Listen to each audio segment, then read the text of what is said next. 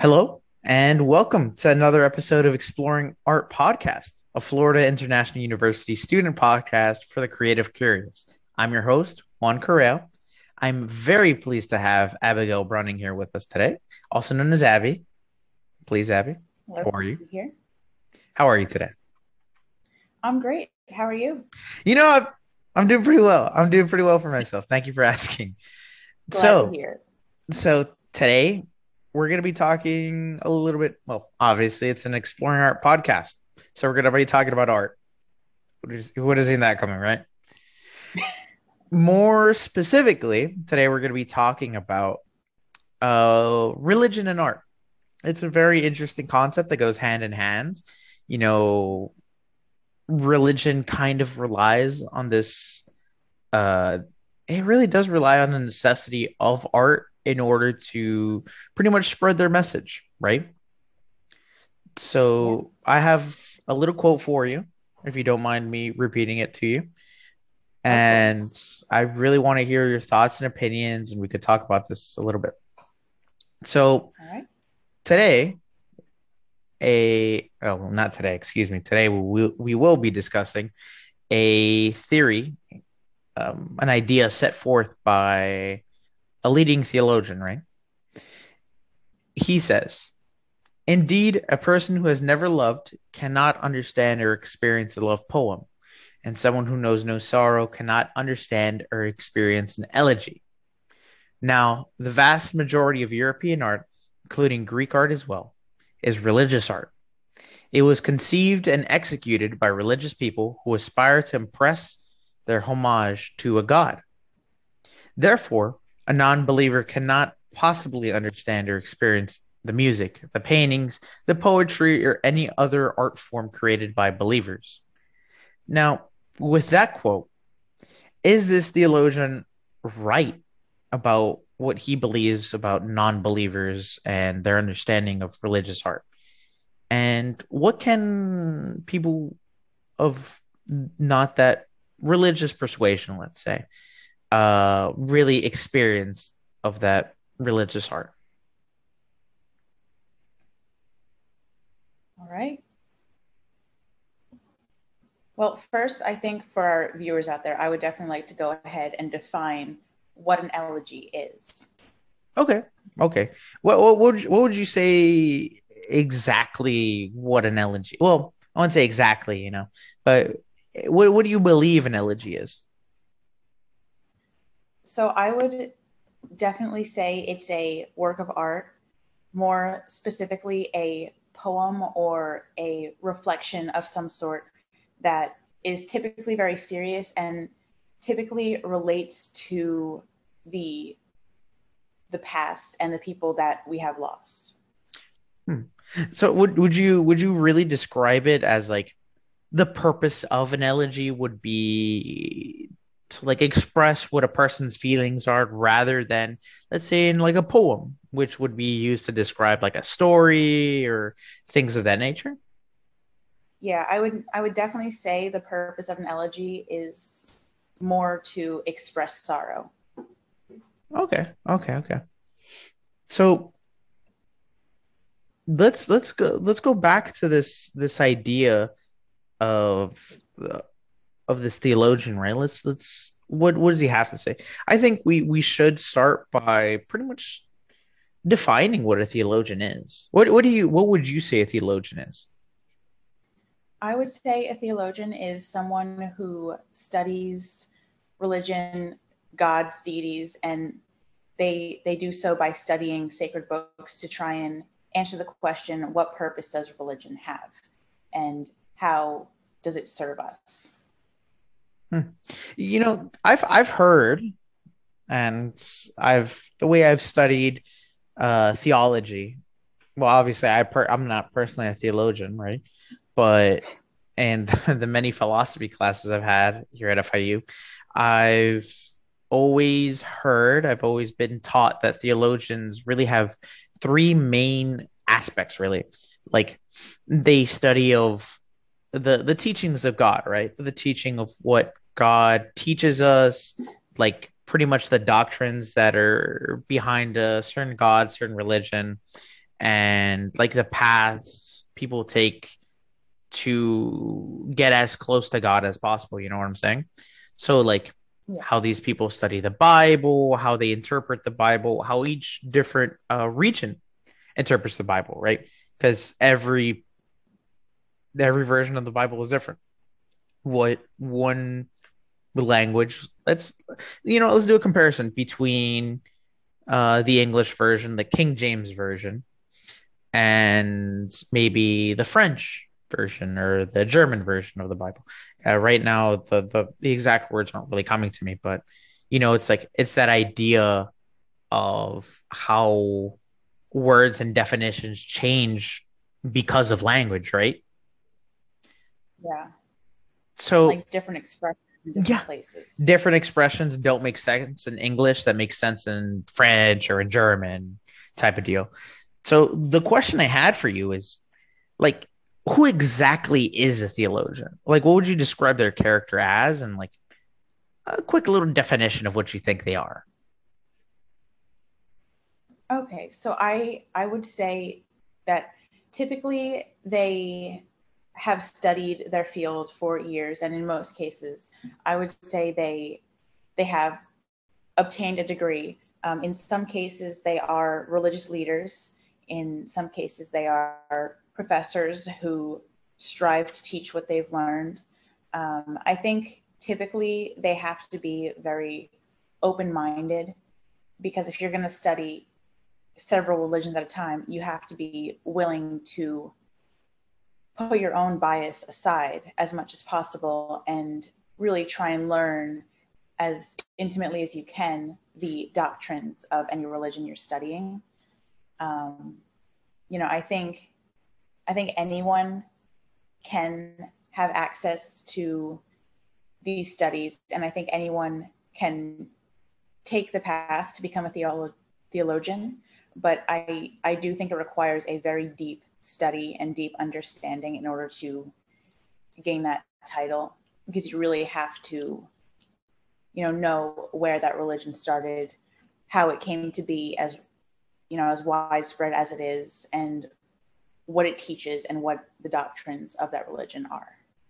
That's fair. Like yeah I, honestly i'd say pretty much the same thing. I the way that i describe a theologian right is like like you said, somebody who dedicates their lives, dedicates their academic career to the teachings of. You see, this is where I change the definition up a little. I feel like a theologian is somebody who dedicates themselves to a certain religion, obviously, be that Christianity, Islam, you know, and it's hundreds of hundreds of uh, sub branches, really, you know, and things of that nature. And like pretty much understanding and studying the ideas and like relics. Really they're relics at this point. Uh left behind by the founders of this religion right? Yeah. So in in in your idea who do you think can become a theologian right? Can anybody really do it? So i think to answer that question i would i would say yes anybody can.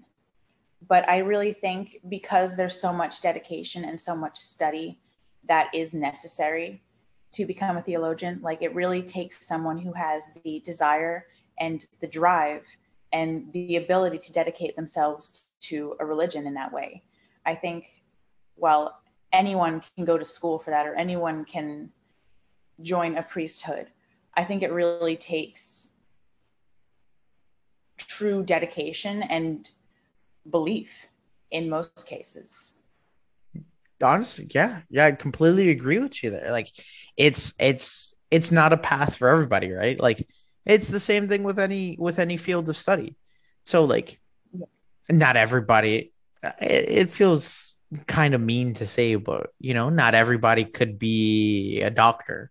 Some people may not have let's say the stomach to deal with uh like human the human body, right? I, I believe yeah. it's kind of at that same level that not everybody has like you said, exactly like you said, not everybody has that like desire, that want to really study that. I feel like there may be more of like an influence from like religious backgrounds right? Comparatively to somebody who wants to be a lawyer a doctor a teacher so on and so forth. I feel like yeah. their their situation maybe maybe their parents maybe they had an absolutely amazing childhood with uh the you know a, a church. Or I, i'm saying i'm i'm very specifically uh, focusing in on Christianity simply because Christianity is like a very uh, prominent religion here in South Florida. So that's that's why I'm a little bit biased towards Christianity. Personally, not really, but as in um, when we talk about theology and we talk about religion, that's why I kind of focus in more on Christianity more than Islam or Buddhism or whatnot. But yeah, like you said, that there there has to be that want that need to study and further like expand on thousands of years of history thousands of years of study of a certain religion right and especially when we talk about art and theology like what would what would you believe what contributions to the world of art could a theologian really bring to the table? Yeah, so I, I definitely think their biggest influence is helping in interpretations and kind of providing context for a piece. I also think that you know they can kind of help explain the artist's motivations and where they drew their inspiration. And I I think in some cases they even create art as a homage to the deity that they study or worship.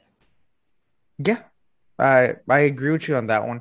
Like even let, let's let's let's take a let's take a a thought dive. Let's call it into uh you know what let's pick the the greeks for example that greeks have hundreds of small gods well i wouldn't call them small gods or minor gods really they're all major and and what they do. You know, you have the god of wine, you have the god of thunder, you have you know all these different gods, right?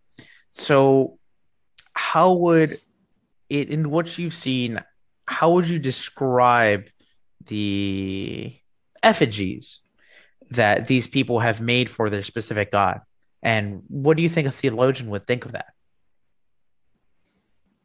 So I think especially when we're talking about Greek works, like there's there's so many different deities that they worship, and I think you know, especially with them, there's a lot to cover. Like if you're looking at Christianity, there's there's really one deity, right. and there's there's smaller figures, but with with the Greek religion, like there is so much more. So I think you know we're we're seeing that diversity. We're seeing different deities shown in different ways, and like for example, they they mostly deal with statues because at the time it was the cultural way to express their their appreciation of the deity. And so we see a lot of statues that I think, you know, without theologians, we may not know today that, you know, they were they were designed to worship or to appreciate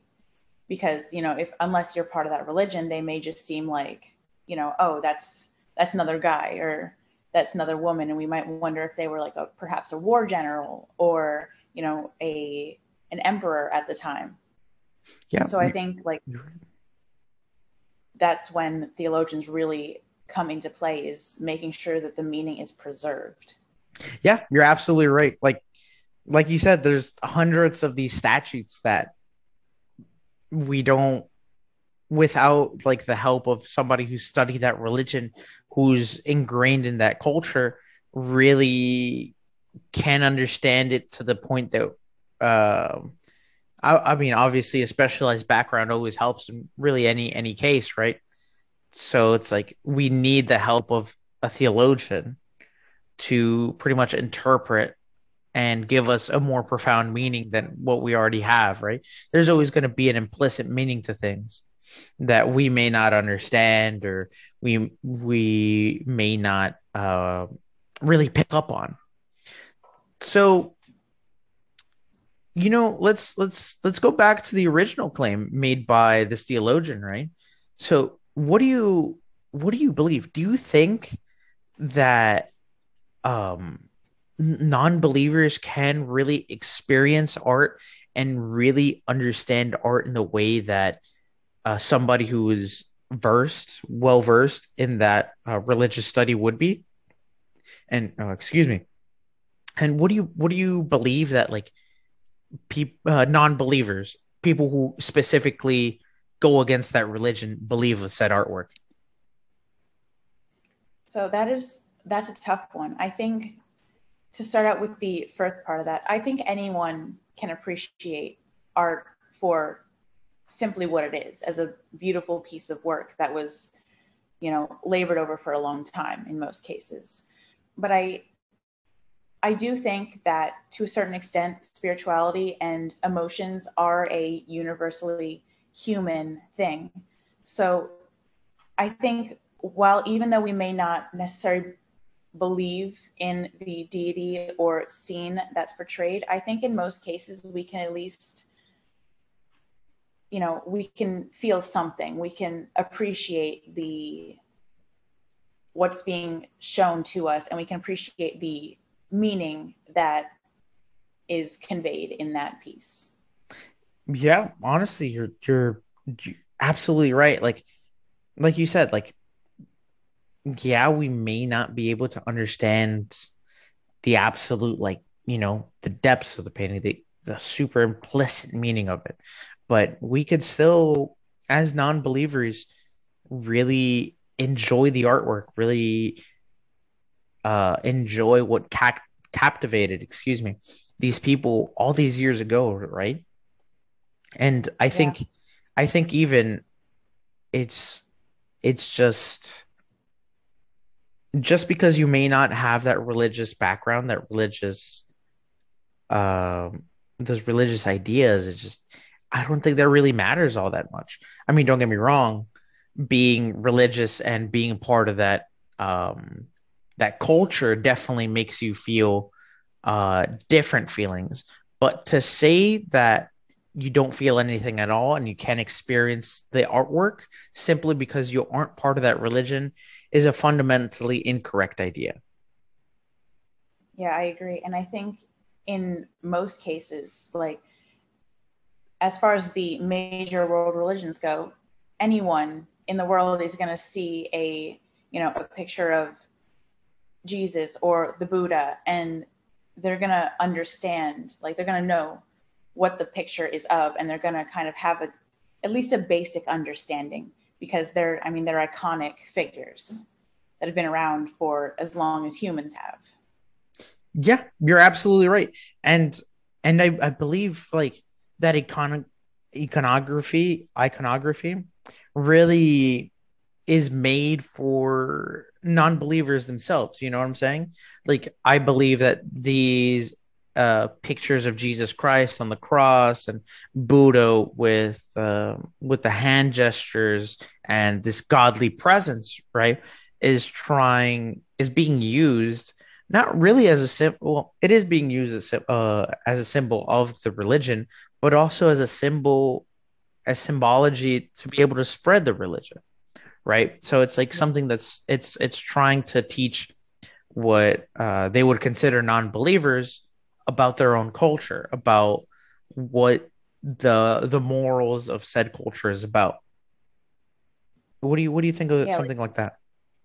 I I completely agree. I think, you know, these works, yes, they're they're designed to, you know, pay homage to the deities, but I also think they are used as a tool to, you know, spread the beliefs and morality of a specific religion. So I think, in a way, they're designed to be almost universally understood and appreciated.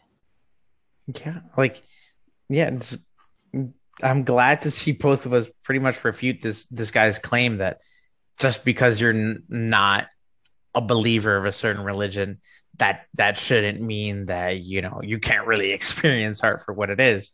You know, I'm, I, I'm glad. I think that really takes away from the work that was put into the art because that's really what it's about is you know the art and the message that it conveys yeah the message it conveys to the masses of course not everybody's going to understand the implicit uh, ideas that the artist had at the time right but that's that's the that can be the role of a theologian their their role could be somebody who comes in and pretty much explains it to everybody else.